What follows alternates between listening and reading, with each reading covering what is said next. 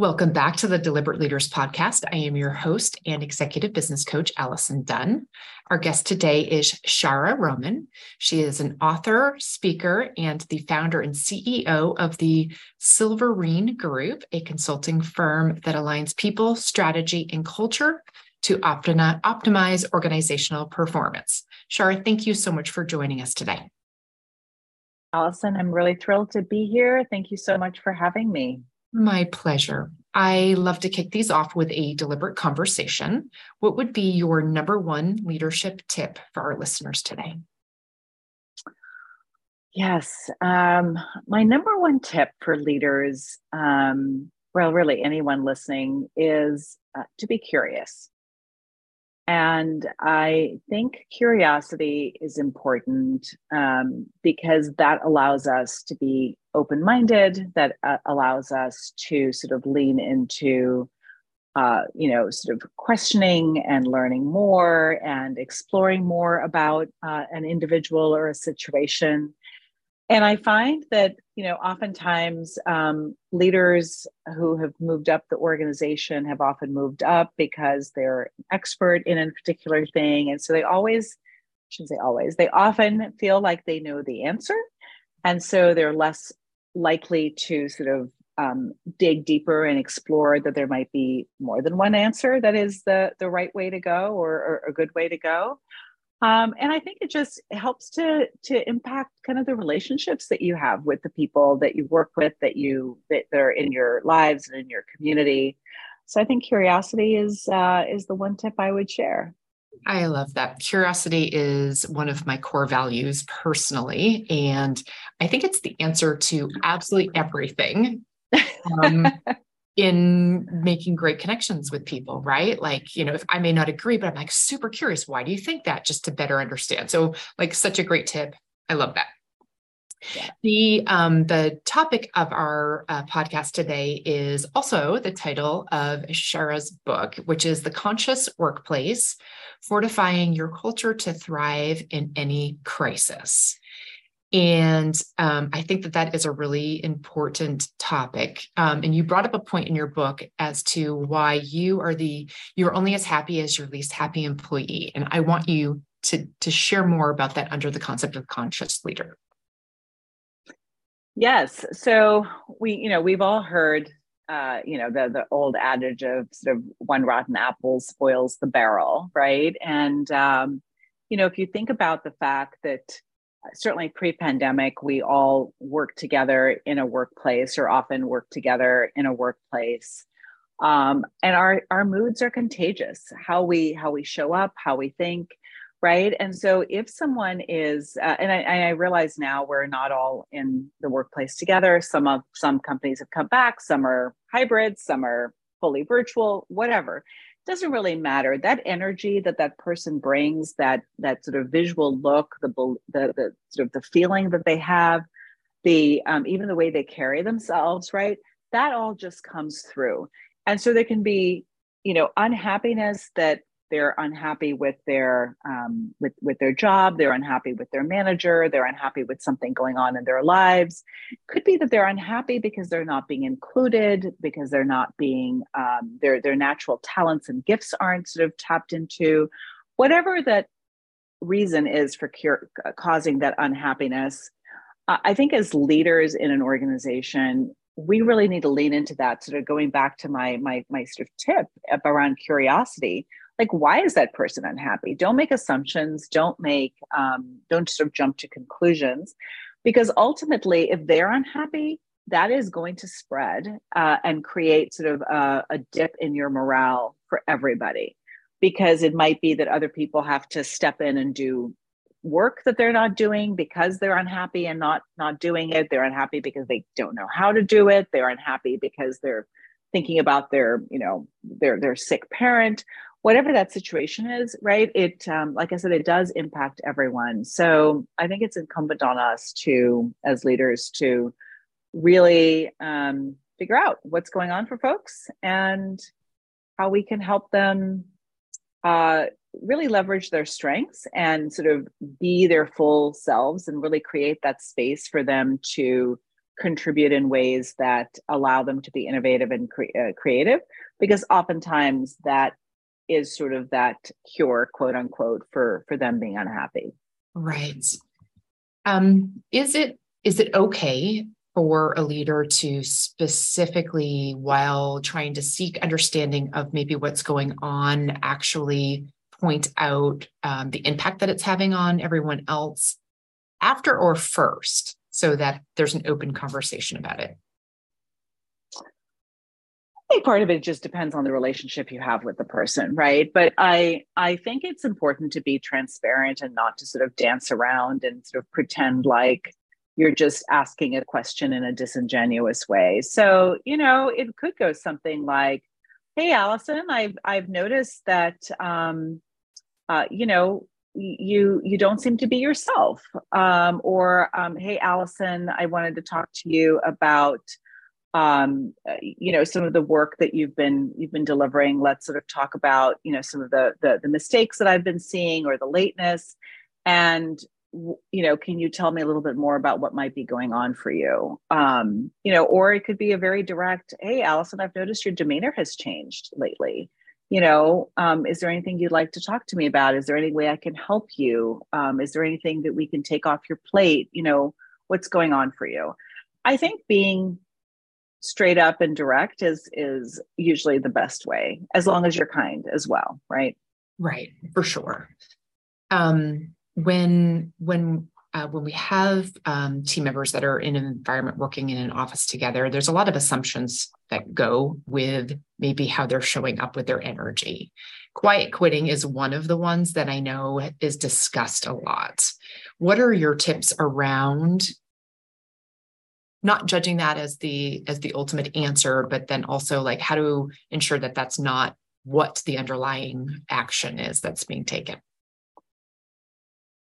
Um, so let me just try to understand your question that we are sort of facing that that sort of scenario of quiet quitting and and then what was the second part well, the, i think part of it is don't assume that that's what it is and then how do you how do you engage oh. them to ensure that you're moving them if they're heading in that direction out of that right.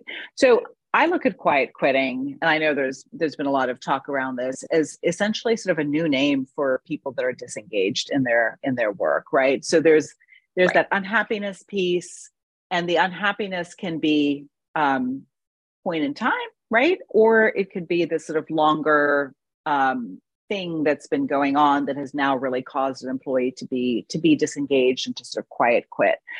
Um, i think it goes back to you know it, and then there's the quiet firing and the quiet hiring and, and all this sort of quiet stuff that's happening which is very much just under the radar and not sort of being really upfront and intentional and and engaging with the people that that you're working with. And so you know if you're noticing that there's a pattern there's a shift in how that person is showing up the kind of work that they're contributing i think it goes back to having a conversation around around it. I also think that there is a bit of a mindset shift that needs to um, that needs to happen in that the traits that we valued you know 40 50 years ago even 20 and 30 years ago when i came into the workforce are not the traits that are valued in by today's workforce.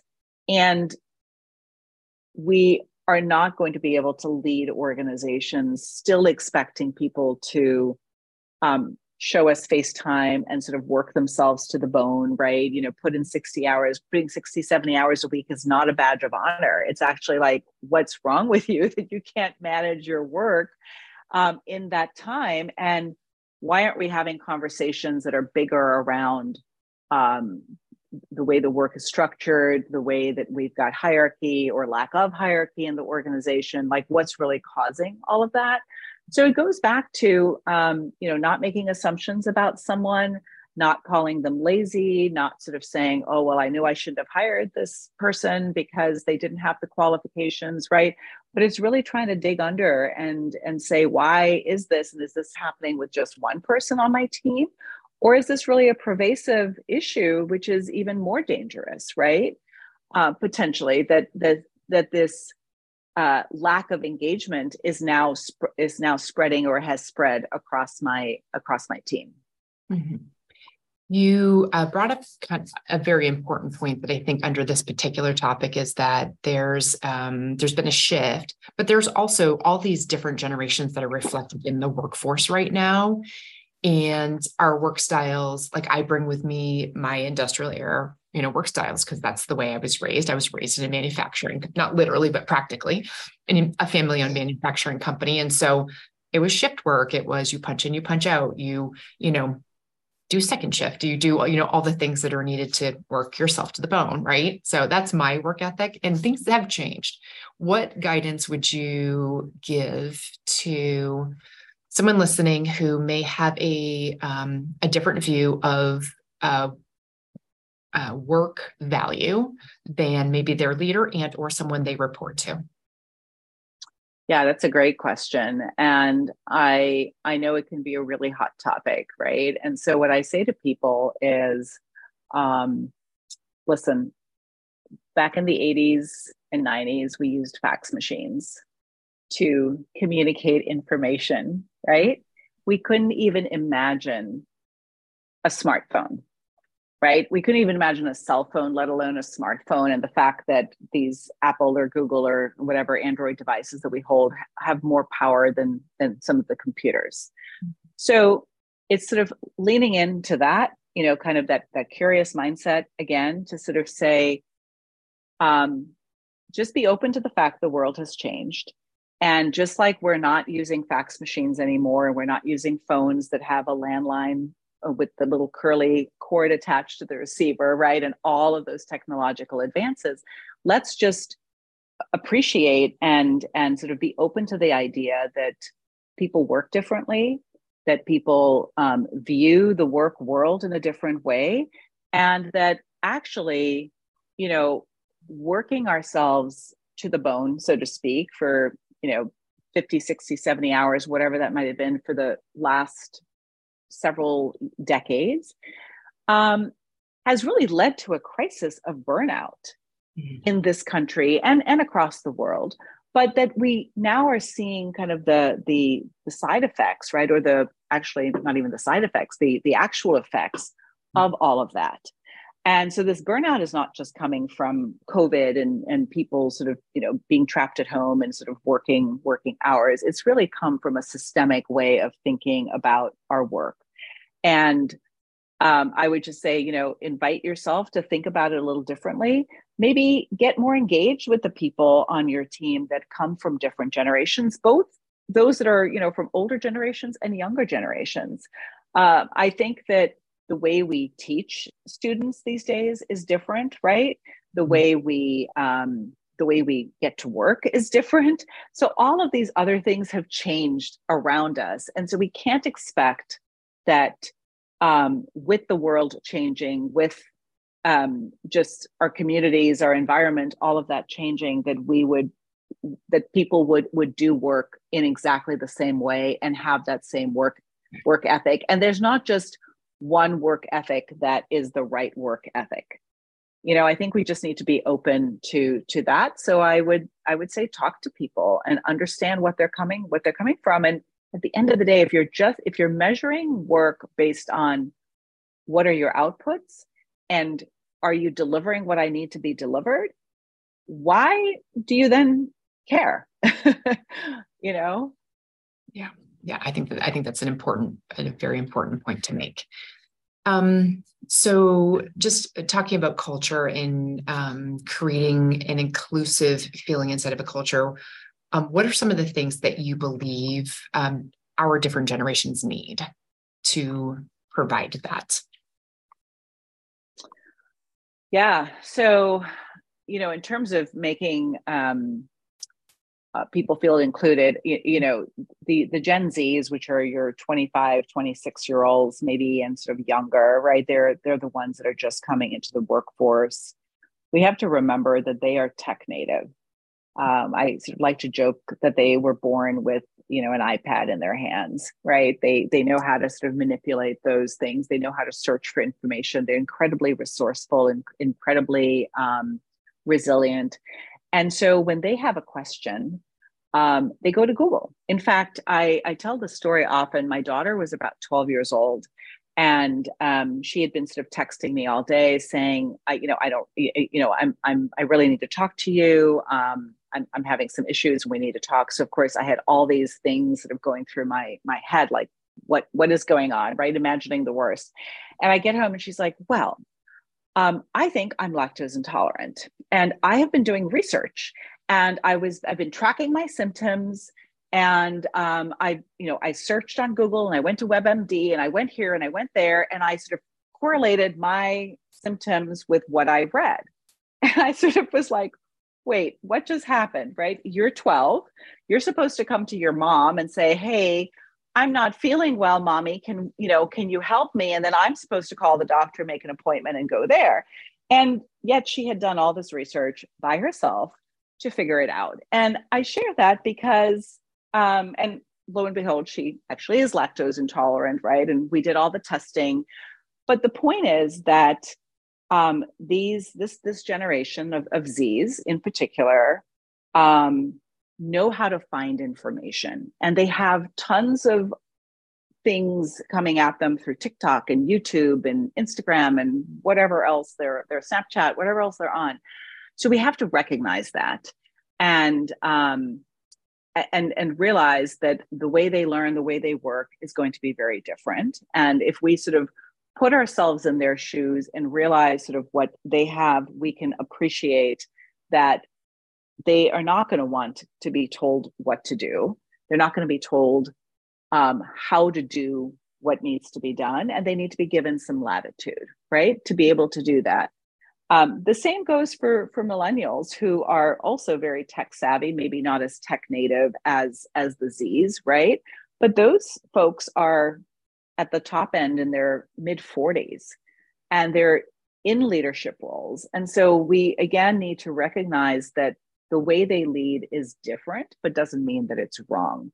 And so we need to give them room to sort of be themselves, lean into their leadership styles, lean into their work styles, let them make mistakes. If it is a mistake, let them learn from that mistake and use that as opportunities for for discussion for hey what what went well? What could we have changed right? As opposed to imposing the same sort of the same way of doing something that may or may not be the the the way to do it um, in in today's world. So it's just having that that lens. And on the on the flip side, if you're a younger manager, right, you're a millennial, let's say, and you have a baby boomer who's working for you and isn't so tech savvy, um, and I'm making really gross stereotypes here, right? But or maybe they're they're not understanding, um, you know, why um, you know you're expecting something in a, in a particular way it might be well hey let's pair you up with someone who can reverse mentor you right? And maybe coach you and teach you something new. And that's a great skill that you can use to to take with you wherever you go. So mm-hmm. it's it's just being um, it's being open it's being curious it's being um, uh, it, it's sort of giving people space, uh, the psychological safety to to learn, to grow, to to make those mistakes, and um, and recognize that there's many different ways to to do things. Yeah. Okay. In um, in your book, you also talk about why diversity, equity, inclusion aren't enough um, unless they're paired with belonging and empowerment. Can you share your thoughts on that? Yeah. So I like to say that diversity is a fact and inclusion is an act. And I like that. Yeah. So we can make a decision to have diversity, right? And and yet and I was just talking to someone actually at lunch today who said that she got what she thought was her dream job and um the whole time she was there, she felt incredibly awkward mm. because she was the only Black woman in that organization. And so, you know, I'd have been diversity. I mean, one person is not really diversity, right? But it was one individual. And um, and so that's that's a that's a fact. The act of inclusion is actually sort of leaning into some of those behaviors. But mm-hmm. when you create a culture of belonging, you're really sort of creating that space of psychological safety, right? That I sort of mentioned earlier, where you can make mistakes, where you do feel included, where you can be yourself. So, you know, think about back in the what in the early, I guess, 2000s when millennials started to come into the workforce and had tattoos. And back in the day, certainly when when I grew up, if you had a tattoo, which first of all you never would, right? Like if you had a tattoo, you were never going into a corporate job. You would cover it up, right? And now it's show your tattoos, right? Flaunt them. They're they're they're art. Such a big mindset shift. And mm-hmm. so when you're when you're feeling like you belong, you aren't going to cover up your tattoos. You aren't going to change the way you do your hair. You're not going to dress differently, right? You're going to be able to talk in the dialect that you want to talk in. All of those types of things. So you have to have, you know, the diversity is sort of bringing the people in into the organization. The inclusion is sort of the act of, of some behaviors. The belonging is really creating that psychological safety for people to, to be who they are, to make those mistakes, to, to learn, to grow, to contribute, to, to ask questions, to not to be penalized because they said the wrong thing at the wrong time to the wrong person, right? And then the empowerment at the end of the day, we are all autonomous beings. I mean, even two year olds want to be able to tie their own shoelaces, right? They want to be able to pick out their own clothes, they want to be able to feed themselves. And so that autonomy doesn't disappear as we get older, it just gets stronger. And so this the idea of empowerment is fostering ownership across your uh, across the across your organization the people that are working with you and ownership doesn't have to be you know stock options or an employee stock ownership plan or some sort of monetary ownership. Certainly that's one element of ownership but ownership comes in how do i make decisions? Can i make a decision right? It comes in how do i do this work? When do i do this work? What does the final product sort of look like?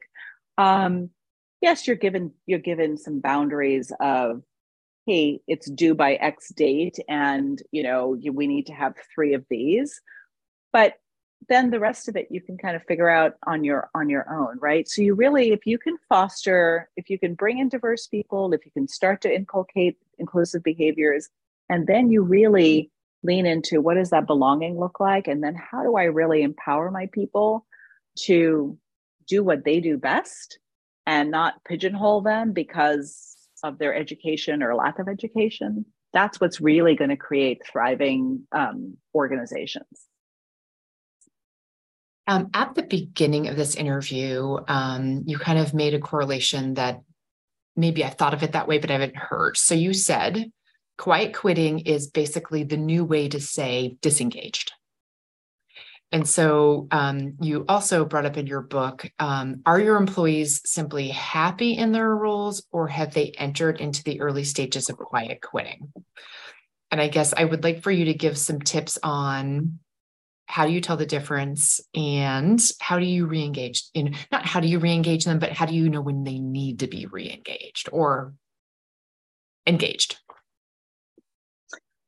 yeah i think when you start to see you know a drop off in the quality of work mm-hmm. the drop off in um, maybe even the quantity of work the mm-hmm. drop off in sort of raising your hand to sort of say hey i'll take that on um, a shift in mood, a shift in behavior, a shift in maybe not asking questions, right? If that, especially if that person is um, someone who does like to ask a lot of questions, a shift in being quiet.